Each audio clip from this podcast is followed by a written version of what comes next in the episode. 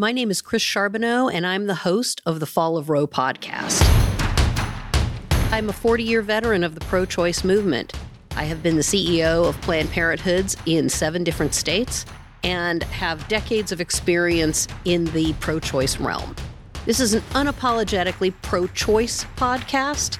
We are going to talk about the disaster that is the unfolding dismantling of the Roe standard across the United States, creating 50 states worth of patchwork laws, the danger that that poses to anyone of reproductive age and all of us who love them. We need to figure out how we as a collective are going to get through this, change this situation, give ourselves some hope, and get back to sanity in this country. Hello, friends. This is Chris Charbonneau, the host of the Fall of Roe podcast, and I'm delighted today to be talking with Allison Fine. Allison has been both a pro choice movement leader and also is the author of a variety of books. Most recently, The Smart Nonprofit Staying Human Centered in an Automated World. Welcome, Allison. Thank you for having me, Chris. Well, it's so delightful to talk to you. And I can see your face, other people can't, but uh, wonderful to have you on the show. I know you have been very active in the pro choice movement, culminating in, I think, the chairmanship of the board of NARAL Pro Choice Washington. I mean, Pro Choice America, sorry, Washingtonian here, sort of automatically go into my local affiliate. Talk to me about uh, your work in the pro choice movement. Sure. I joined the National Board of NARAL in 2014. I became chair of the board, Chris, while we were watching the Kavanaugh hearings. So that was a tough day. That's right. we, and we weren't, alas, we were not in bars while we were doing all of our daily work that day. No, that was a tough day. Uh, it was an honor. I was chair of the the C3 board, you know, which is the non-political side of the organization. I was chair for about 18 months and then ran for Congress here in New York after that campaign, which I didn't win but thoroughly enjoyed, I have been working with Plan C pills uh, since then. That's fantastic because I think that's going to be the crux of our work in uh, disaster mitigation. Let's put it that way. I mean, I think that um, there have been a number of advantages of over the years antibiotics and various things that have have made um, dying from abortion much less likely. Of course, legal abortion made it unnecessary to worry about, but now that that's not where we are, um, things like medication abortion, where you don't actually infiltrate a uterus, um, therefore you don't cause the problems that come from doing that, is is vital. So, thank you, thank you for all the work you've done and for continuing to work on that. Today, though, I invited Allison to be here because Allison is a serious IT and AI expert. And we are going to talk about the surveillance state a bit that um, we believe has come with the Dobbs ruling and the reaction to that. Um, we're obviously in a situation where a variety of politicians aiming to make names for themselves are, have begun to harass women, and I think we we've seen that this week in unfortunate glory as you know they go after doctors that serve 10 year old rape victims. And there's a mother daughter pair in nebraska who are being harassed for reasons that are entirely unclear to me. It doesn't look from the story as though they broke any law. And and that you have a prosecutor casting around for something to charge them with but aided by searches and things on their computer and you know when attempting to learn becomes evidence against you um, in something like this it's obviously a vastly different world than we've lived in. So allison give us your top level thoughts as an expert on this topic about where you see us in this environment right now. So that was a great framing of it, Chris. This is a problem that has been 15, 20 years in the making, right? Congress has kicked the can on creating a framework for regulating big tech and how it uses our data in a way that, say, the European Union hasn't, right? They have a whole set of rules called GDPR, which of course I can't remember what it stands for right now, but it is about regulating how companies use our data. It's our data, right? And they have commercialized it and profited from it uh, for years. That's their business model. It's it's an extractive model of uh, data use, and it's not a secret why Facebook has become the second largest lobbyist in DC. Right, the largest lobbying crew in, in headcount uh, in DC. Wow, I didn't realize that. I mean, it shouldn't shock me, but it sort of does. Larger than the NRA more money uh, being put into the pockets of politicians to stop them from doing that. And so at the same time that Facebook is saying, yes, we are waiting for Congress to tell us what we can and can't do, they are lobbying Congress to stop them from doing anything. Mm-hmm. so the case in Nebraska is just heartbreaking on so many levels, Chris. It was, you know, the girl who was 17 was 23 weeks pregnant she took abortion medication far beyond the first trimester that it's recommended for. The limit in Nebraska is 20 weeks. But at the heart of the problem, I think, is both a human problem, right? They were, the authorities were alerted by a friend of hers, which is heartbreaking, right? Yeah. And then the willingness of Facebook to give up her searches, you know, uh, right? Right. And and to be clear, this was pre-Dobbs, so the limit should not have been 20 weeks in Nebraska. The limit should have been closer to 24 weeks to express it in weeks, although the law doesn't really. And uh, taking a medication, self-abortion, also not illegal in Nebraska. Uh, helping someone get an abortion, also not illegal in Nebraska, at least then. And so to retroactively apply these things and then use her searches as evidence against her, highly problematic. Not just problematic, uh, totalitarian, right? So what we're seeing is a system of terrorizing women and people who can become pregnant, making it very difficult for people to access information, uh, weaponizing the technology against them. And in ecosystems like that, Chris, really, really bad things happen, right? When people get afraid like that, terrible things happen. I just saw a post on Twitter of a mom saying she brought her teen daughter to the doctor who asked her when she had her last period and she refused to answer the question. So teens are telling other teens on TikTok and in other spaces and probably just through text of don't give away any of your information. Right. I saw the same meme and I and it it stilled my heart for a moment because I mean, that's beginning to be, we're beginning to see the underground of information beginning to flow. And um, I would reiterate again for folks if you take anything, there's really no need to tell a medical practitioner about it because no one can tell that from the outside. No one can tell about it later. And you're complicating things. They could have been investigating this as a miscarriage and had no way to believe anything else. No evidence, no crime, people. So don't be admitting to anything. And, and Allison, I have to say, so from my medical experience on that side, taking um, those drugs that late was absolutely no, no guarantee that anything would happen. I mean, one of the reasons the FDA doesn't approve them at, at that stage is they don't work very well. And so I'm, I'm a little confused about whether it actually was medication at that point or whether she actually just did have a miscarriage. And, you know, that's the kind of thing we won't be able to know. And at the heart of how heartbreaking this is, Chris, is they should have been talking to a clinician and they were afraid to, right? And had they, had they, they wouldn't have anything on them whatsoever. I mean, you know, now they're going to go for some bizarre thing about, you know, improper burial practices for the love of everything, you know, and, and tangle these people up. But make no mistake, everybody, the reason they're going after those two is to send a message to the rest of us. Yes. But part of it backfired, Chris, because last week the Nebraska State Senate voted against uh, a, a, a, ban, right? They kept the 20 weeks. So that was a real shock uh, to political watchers there and across the nation. And so the backlash of forcing 10 year olds to have babies, of criminalizing um, somebody who has a miscarriage um, is, is happening politically. Fantastic, because to know these people is to hate their worldview, right? The more you know about the world they want to create, the less you want to have anything to do with it. But say more about all that, Allison, because it feels like you're you're giving us some some hope in the middle of this, but probably there are also more cautions.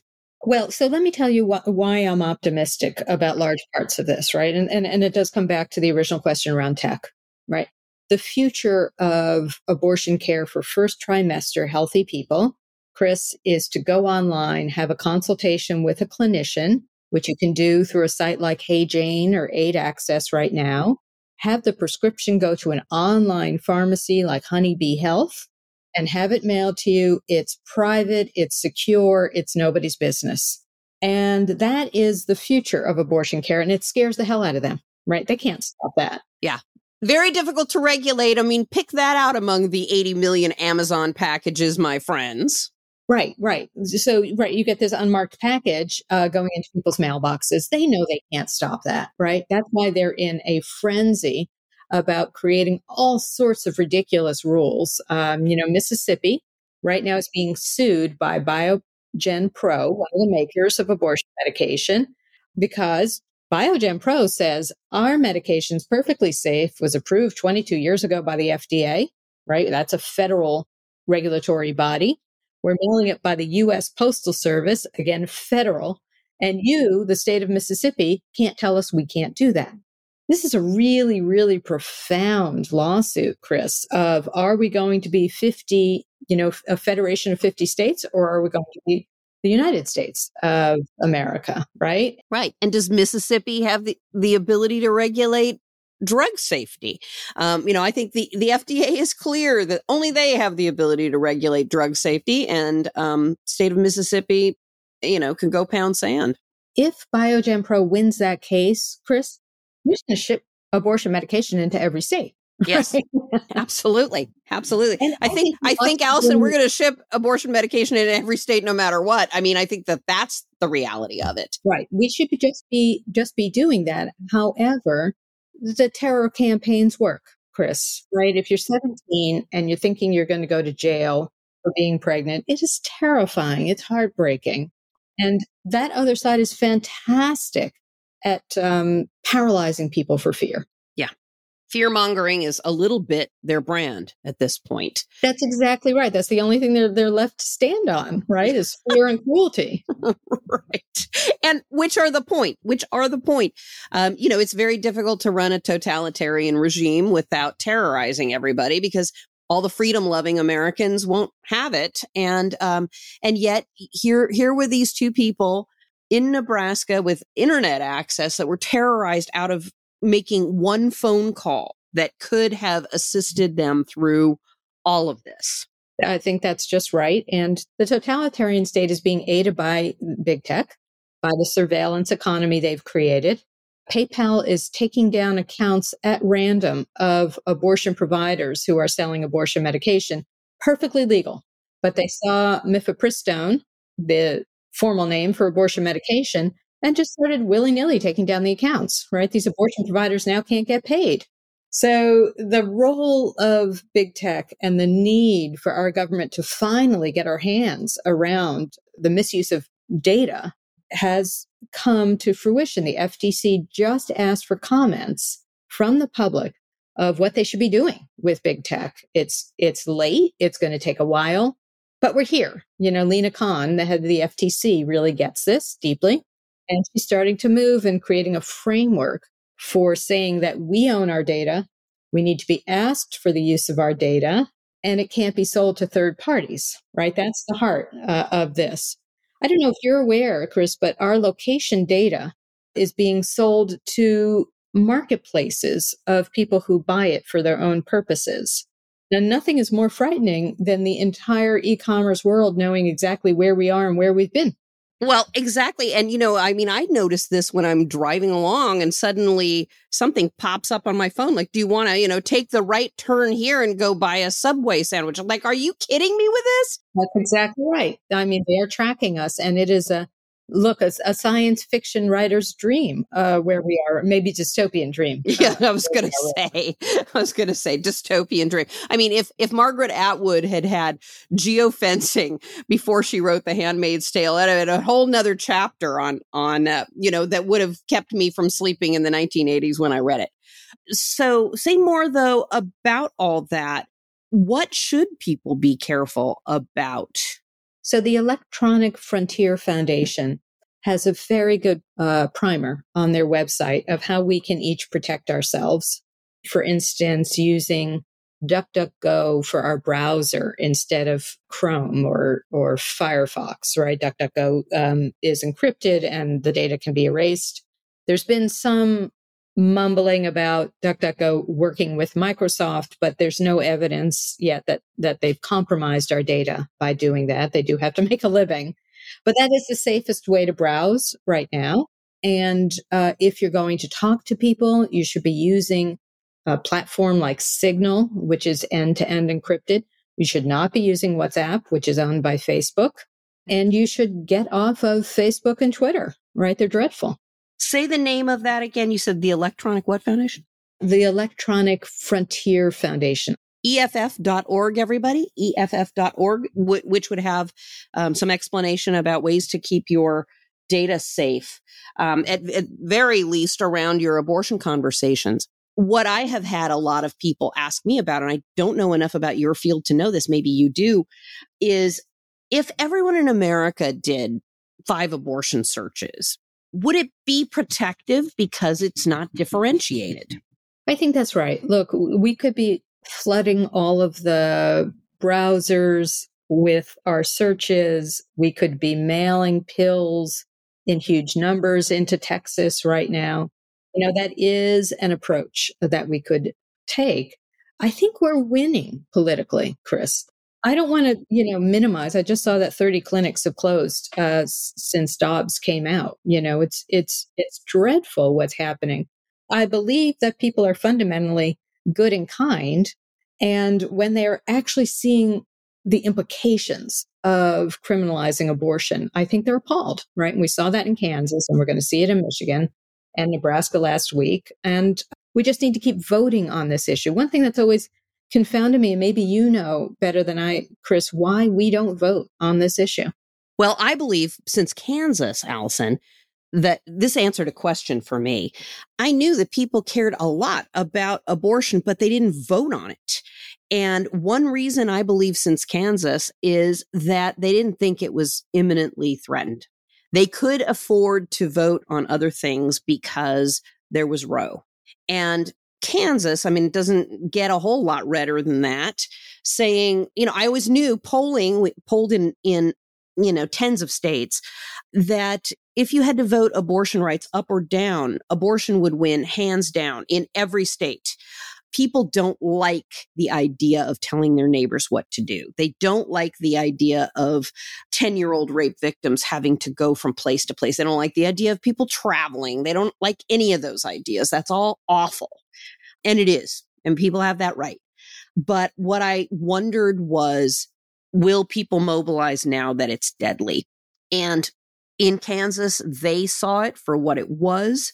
They saw it for how disgusting it was. I, my friends in Kansas tell me that people said, "Well, I'm not wild about abortion, but I don't like this world we're creating. This this isn't it for me." And it's like, why ever you go to the polls to vote against anti-choice politicians or anti-choice referenda or whatever your state allows, you're right to do it. So, question asked and answered. Um, this is going to be the issue in many places in November.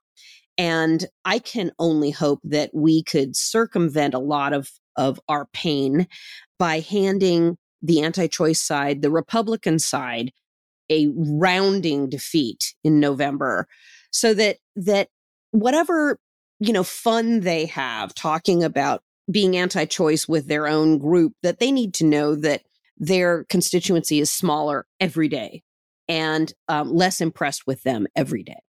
And so I'm I'm excited that question asked and answered: Will people vote on abortion when it comes to it? And the answer is a resounding yes. So I agree with you. In the places where the gerrymandering and the vote suppression and and all of that isn't hasn't overtaken the entire system yet, there is going to be a real price to pay for being anti-choice and and fomenting um, things like this and people who think they're going to be elected on a statewide basis anywhere with these kinds of positions i think are going to find themselves in a world of hurt well, and, and even in the gerrymandered place, Kansas is deeply gerrymandered, right? Won there. Uh, Nebraska is deeply gerrymandered. So, but if you need a whole state, if you need a whole state to vote on you, like you're a senator or you're voting on a referendum, statewide referendum, you've got no prayer. And and you, you know, even if you're in a protected sort of district, you have to know that I mean in Kansas it's clear by the results huge percentage of the Republican conservatives had to turn out and vote vote no. I mean, yeah, yeah, it's no vote was correct in that one. No vote on that. And so you're not going to have the whole room that you're talking to.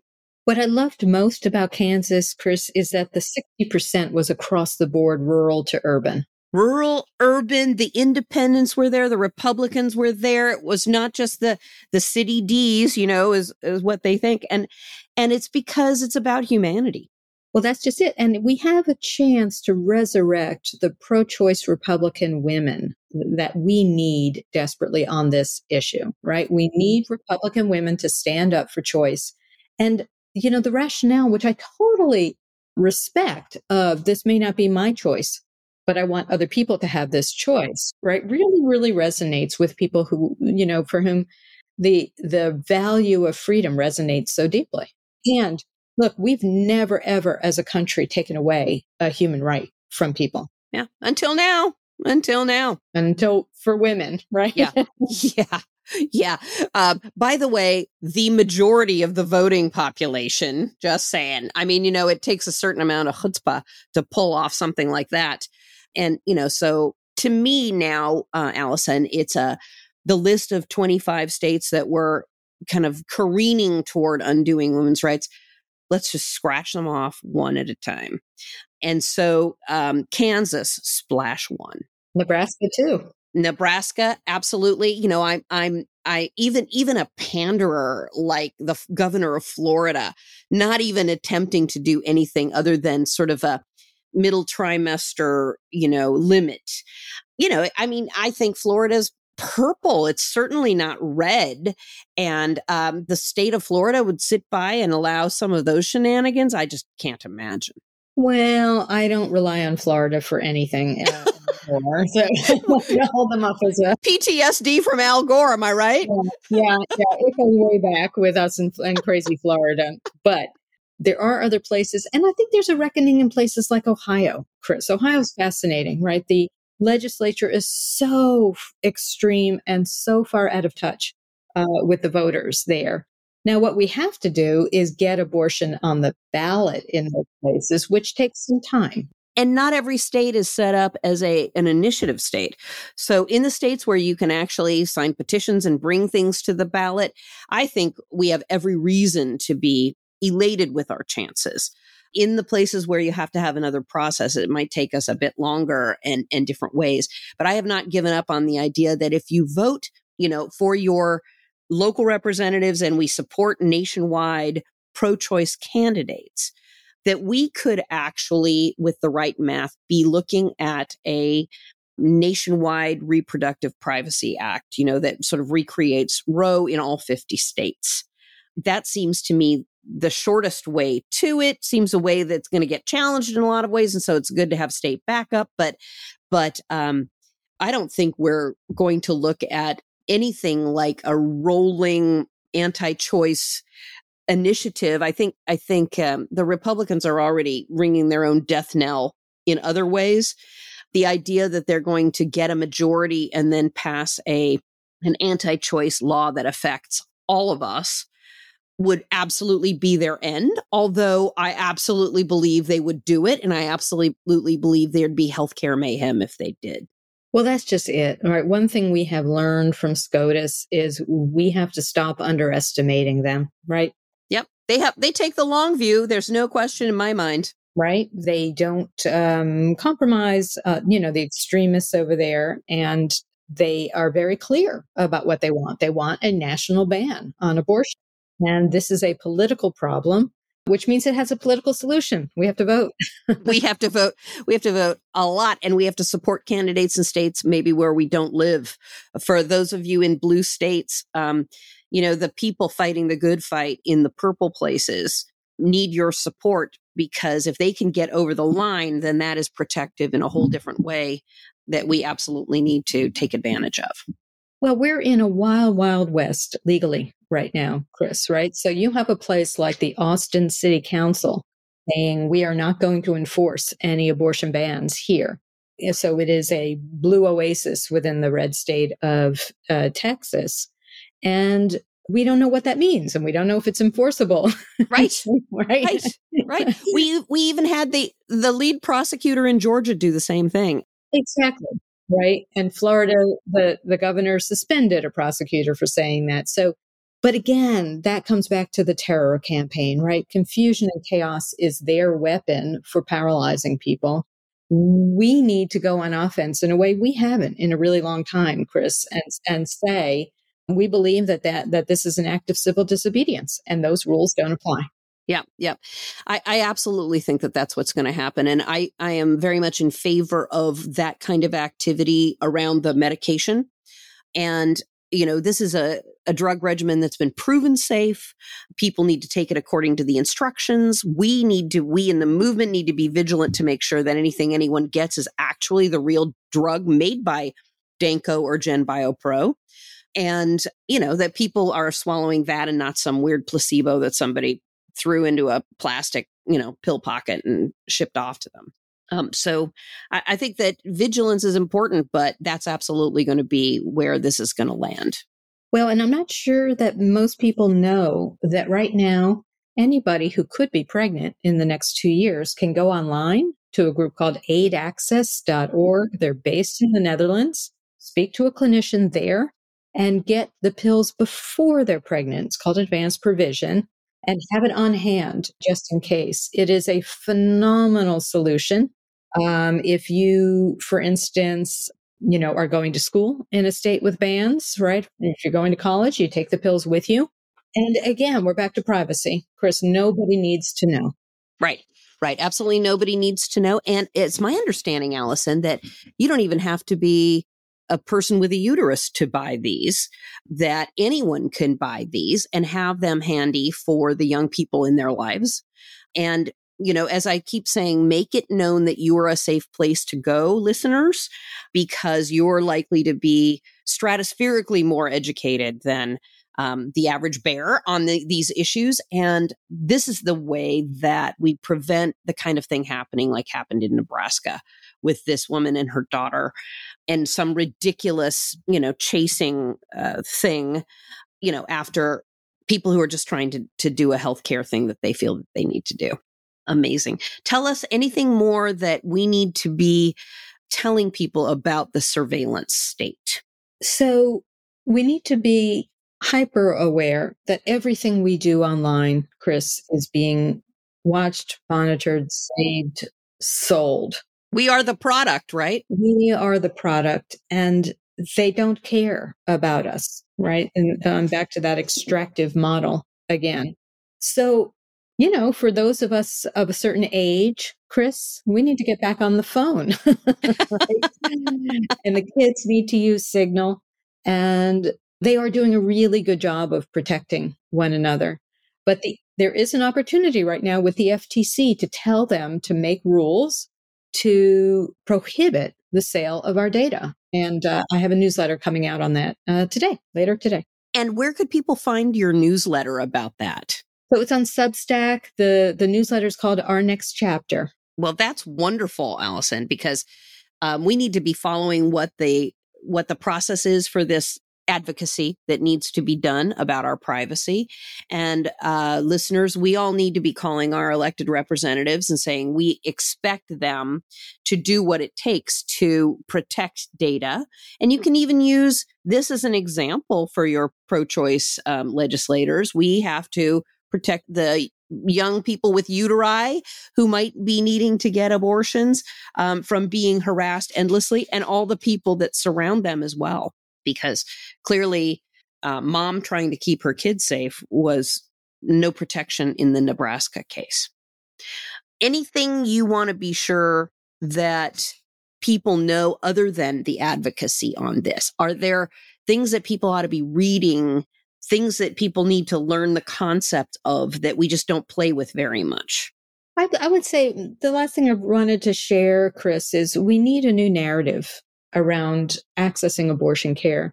Eh, so the old narrative was women, people who could be pregnant in banned states need to travel, right? We need a new default setting on that. We need the pills to travel to them.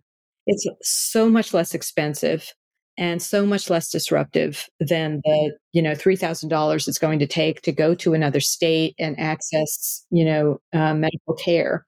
So setting up, you know, creating new narratives that become the the standard is part of what we need to do now. And our movement has been slow, uh, frankly, about it, right? I want to see an abortion ecosystem that begins with of course everyone having access to a clinician to a professional medical professional you know to to make sure their care is appropriate and then access to the medication um, you know online if they want it in person if they want it however they want it but safe in your own home and I think that should be the goal.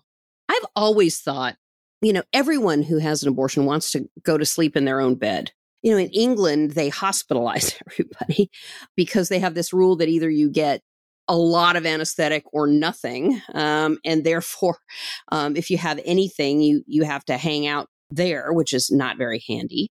And you know, we've thought about the travel thing. I think Allison, because there's been a there's been a well if you can't do that there then travel somewhere where it's legal and we can do it the way we've done it i think as as the shock of dobbs has worn off for a lot of people you know people are getting a lot closer to i don't care what's legal in idaho i want to help people so that we don't have the young people in idaho die and so really that's what we're talking about and that's why um you know civil disobedience is perfectly appropriate we are talking about throwing people lifelines. And if we have to color outside the line in order to do that, and the lines, by the way, pretty indistinct at this point. I mean, our opponents don't appear to care about what really is legal and what really isn't. They're just terrorizing people. And since we don't know that what, what we're uh, thinking of doing is actually legal, and I don't believe it is, self abortion remains legal in most states. And you know the the whole thing of the anti-choice movement was always to frame women as the victims of horrific providers and you know activists like us um, and that they were really kind of stupid innocent lambs that got pulled along they as a result avoided making laws that applied to the women themselves. But i think to be able to legally ship something that is legal to swallow to someone who who is permitted by their state law to do that is not highly risky and um, make them fight for the obnoxious thing that they want to have be real in their laws. Well, it, it, it's been shocking, Chris, to see how extreme they've become. You know, total bans were not on the table five years ago. No one would have dreamed of it. No one would have dreamed of criminalizing women. I mean, in Louisiana, did you hear the debate, Allison? Did you hear that debate? They were talking about can we execute a woman for having an abortion or do we have to make sure that the abortion was actually successful? Because if it wasn't she's still a vessel for a fetus and let's make her then have that baby and then execute her after that. It's like seriously? Seriously? That is the debate? Well in louisiana also like let's not treat ectopic pregnancies. And it's kind of like, wow, to have the most ignorant people on the planet about women's reproduction having suggestions about what they should do. I mean, it's in some way a huge advantage. I mean, they are really showing their cards.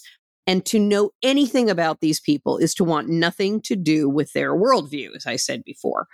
I don't think anyone wants to see the young rape victim down the block who tries to get an abortion be executed like what we don't we don't even prosecute rape in this country how are we prosecuting the people who end up you know victimized by this and yes they become survivors after a fight inside themselves. But good grief, what are we talking about here?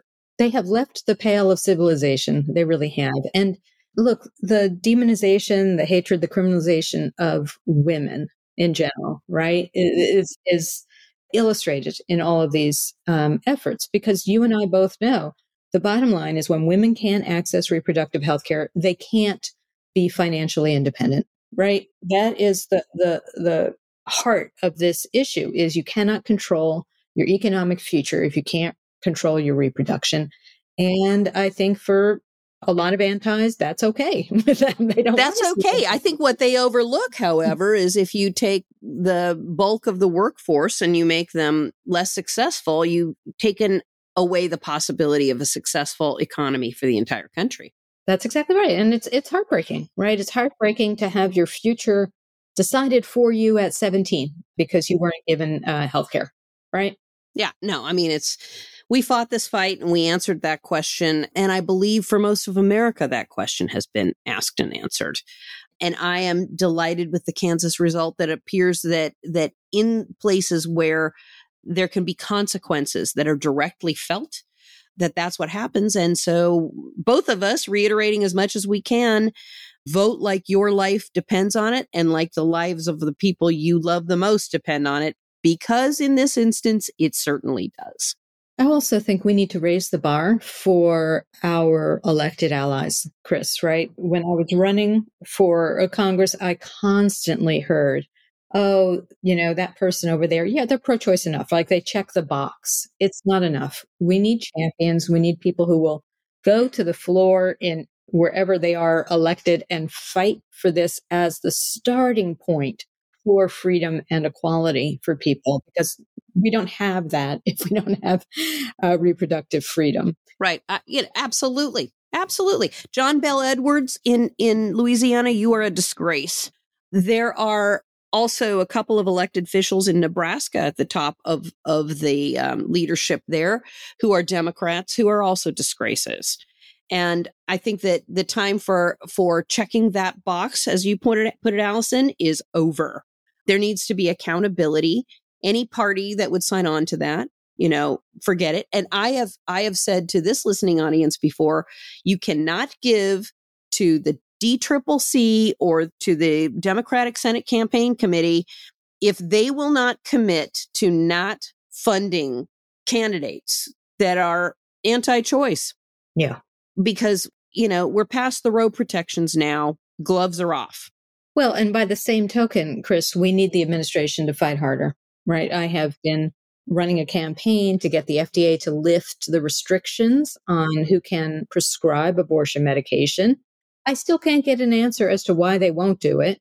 Uh, there's apparently some lawsuit somewhere that is stopping them uh, from doing this. But, you know, you have the wind at your back right now. You should be doing absolutely everything you can make access to abortion medication easier uh, for people. And I think they're being way too timid. They're being, you know, too legalistic uh, about all of this in a way, you know, the antis never would be. No, no. Every possible avenue for protecting uh, women, for providing access to reproductive health care, and move it out, right? And they weren't ready and they're not doing enough. Absolutely. Absolutely. Well, you know, and I feel like there are judges all over the place just waiting for a case to come in front of them so that they can be helpful here. I have been very impressed by parts of the judiciary I didn't have a huge amount of faith in, who have taken a look at many of these cases and, and who have said, yeah, no, that, that isn't going to happen. And so that has also provided us a little bit of relief on our 25 state list. Judges who've said, we will not resurrect zombie law X. And no, you cannot do X thing. And so I think, you know, the other side would just throw everything in the world at it and see what stuck.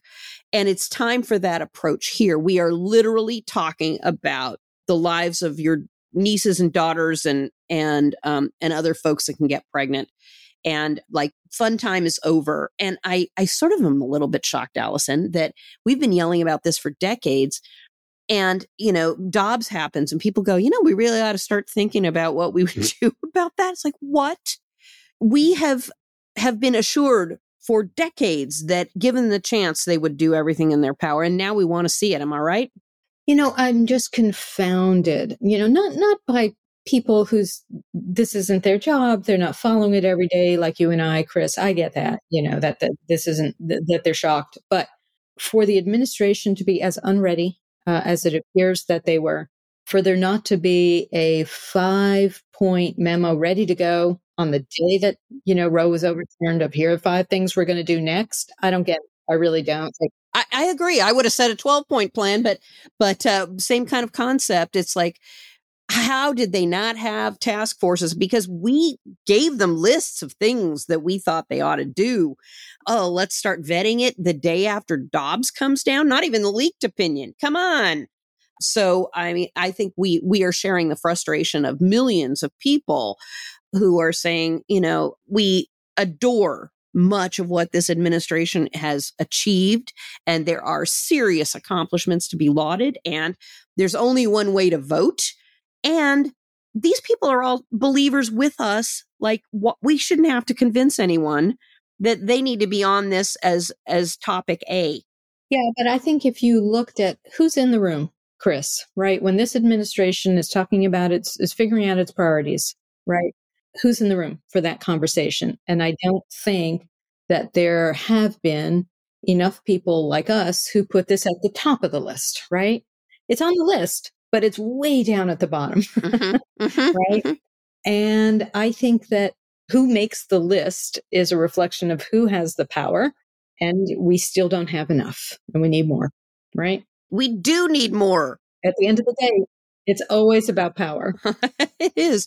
And, and we need to be able to wave that wand and have some good things happen for people. So you wrote a column that absolutely brought joy to my heart when I read it, which is all the reasons you're hopeful about this. And could you just give us some highlights of those things? I, I urge, we will list uh, directions to Allison's column below, but are not below, where where we list things on the show notes. So, Allison, talk to me about your thoughts about why you're so hopeful about ultimately this turning out. Well, so we're in such a different place than 1973 when Roe was passed. And I think the two biggest differences right now is the existence of the internet and abortion medication. This is why we're not going into back alleys. The fact is that you can get any information you need online. And we've talked about the need to make yourself safe in doing those searches. And then you can actually access a clinician, access an online pharmacy like Honeybee Health, have the medication mailed to you. Nobody needs to know. And the idea of moving past the chapter in reproductive um, healthcare, Chris, where people had to basically raise their hand and say, I am going into a clinic and have to go through those phalanx, you know, through those lines of protesters is over, right? We don't need to do that anymore. And that makes me really hopeful. And the other thing is, and we've talked so much about it uh, on this podcast, is the clarity of this moment, right? I thought they were going to keep chipping away, and the chipping away made for a very muddy landscape of, well, they don't really mean it, and it's 15 weeks, it's 20 weeks. Mm-hmm. Nope. Everybody's cards are on the table right now. You want to ban abortion. You want to make women's bodies to be of servitude to your state. you want to create a theocracy. And it is so fundamentally un American in so many ways. So I think that the technology and the clarity give us an opportunity to create a new chapter that, uh, in particular, young people are going to create. Chris, they're just going to make it, right? And um, whenever I talk to them, I, I'm I'm very very hopeful. Me too. I saw them first at the big march after Trump was elected. I think they were seeing the writing on the wall and they're creative and they're brilliant. And um, we've got nothing to worry about about the next generation in, in terms of this kind of thing. And they grew up in a way we did not, believing that some of these things were birthrights and they won't be re-stigmatized. They can see someone trying to guilt trip them from 10 miles away and they're having none of it. I love that about the confidence of these folks. So I too believe that we ultimately have the winning hand. I think that the pro life people have now disgraced themselves beyond redemption in that people used to say to me, well, there are good people on both sides of the issue. No, there really aren't. There are people who make their own decisions about whether they want to have abortions or not for their own religious reasons. All the rest of it, the public square part, that is about terrorizing other people. And it is not any kind of noble. And I think it just won't stand. So I am thrilled that uh, we're going to be in a different spot. It sounds like we have things to be help- hopeful about. It sounds like we have um, voting to do, obviously. It also sounds like we have some care to take of ourselves and the the maybe younger people in our lives about making sure that they know about the surveillance state and what they can do to protect themselves in the meantime. And it sounds like we all have to get a lot more comfortable with uh, living in ambiguity around how we help people in these circumstances, knowing that in all likelihood we are quite safe, knowing that there are people in other houses and other rooms doing exactly the same thing by the thousands. And um, we are in no way equipped to arrest everybody for all of this. Um, so I think we're in in actually decent shape. And I know that there are legal defense funds helping the people who get caught in in the ambitious politician web. And so I think that we have things to look forward to, but a whole lot of work to do right coming up. I think that's just right. We need to elect more women everywhere, at every level, at every state. We need to hold politicians' feet to the fire in terms of protecting people and making healthcare available and affordable for everybody. And we need to make sure that we talk about abortion more, Chris, right? We have to talk about it. And when I started on the board at NARAL, we couldn't get politicians to use the word. And now, you know, Kamala Harris is very comfortable using the word, but we need to talk to people. I, I talked to a family member last week. He asked me about what the right number of weeks should be. Should it be 16? Should it be 20? And I was so surprised. I'd never thought that this person would be interested in this topic. And I fumbled the answer. And then I went back later and I thought, you know what? He was asking a thoughtful question and I needed to answer it properly. And I told him the problem is that you and I and a politician in South Dakota and a talking head on the radio should not be making healthcare decisions for anybody else. This is how and why the issue is politicized versus being a medical issue, which is what it is, right? That the medical profession ought to be telling us what the standard of care is, because that's what they do. And they do it on life and death issues every single day. And the fact that, you know, state senators in Kentucky are telling women when and you know how they can have health care is why this issue has gotten so awful for so many people. Um, so we need to talk about it with people and we need to be armed to tell people why it's not scary and it's not rare and it's perfectly safe and it's available to them. And that's our job.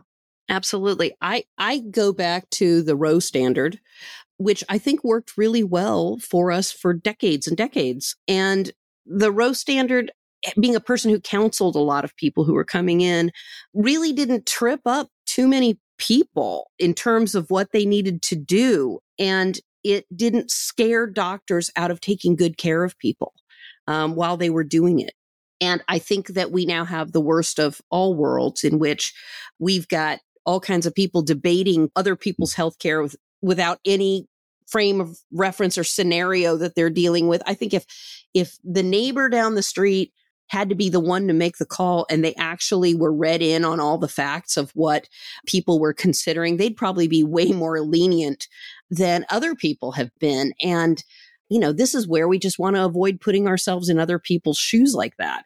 You don't want to tie someone's hands, and you certainly don't want to create an environment where doctors don't feel they can take care of anyone without risk to themselves that's that's how you get an entire state with no medical practitioners working there at all. I mean, I don't know why if you were graduating from OBGYN you'd consider moving to a Louisiana or a Mississippi or you know, you don't. You don't. That's why they have a shortage of doctors. That's right. And and that means um, people can't safely have babies in those places either. So that's the world that we don't want.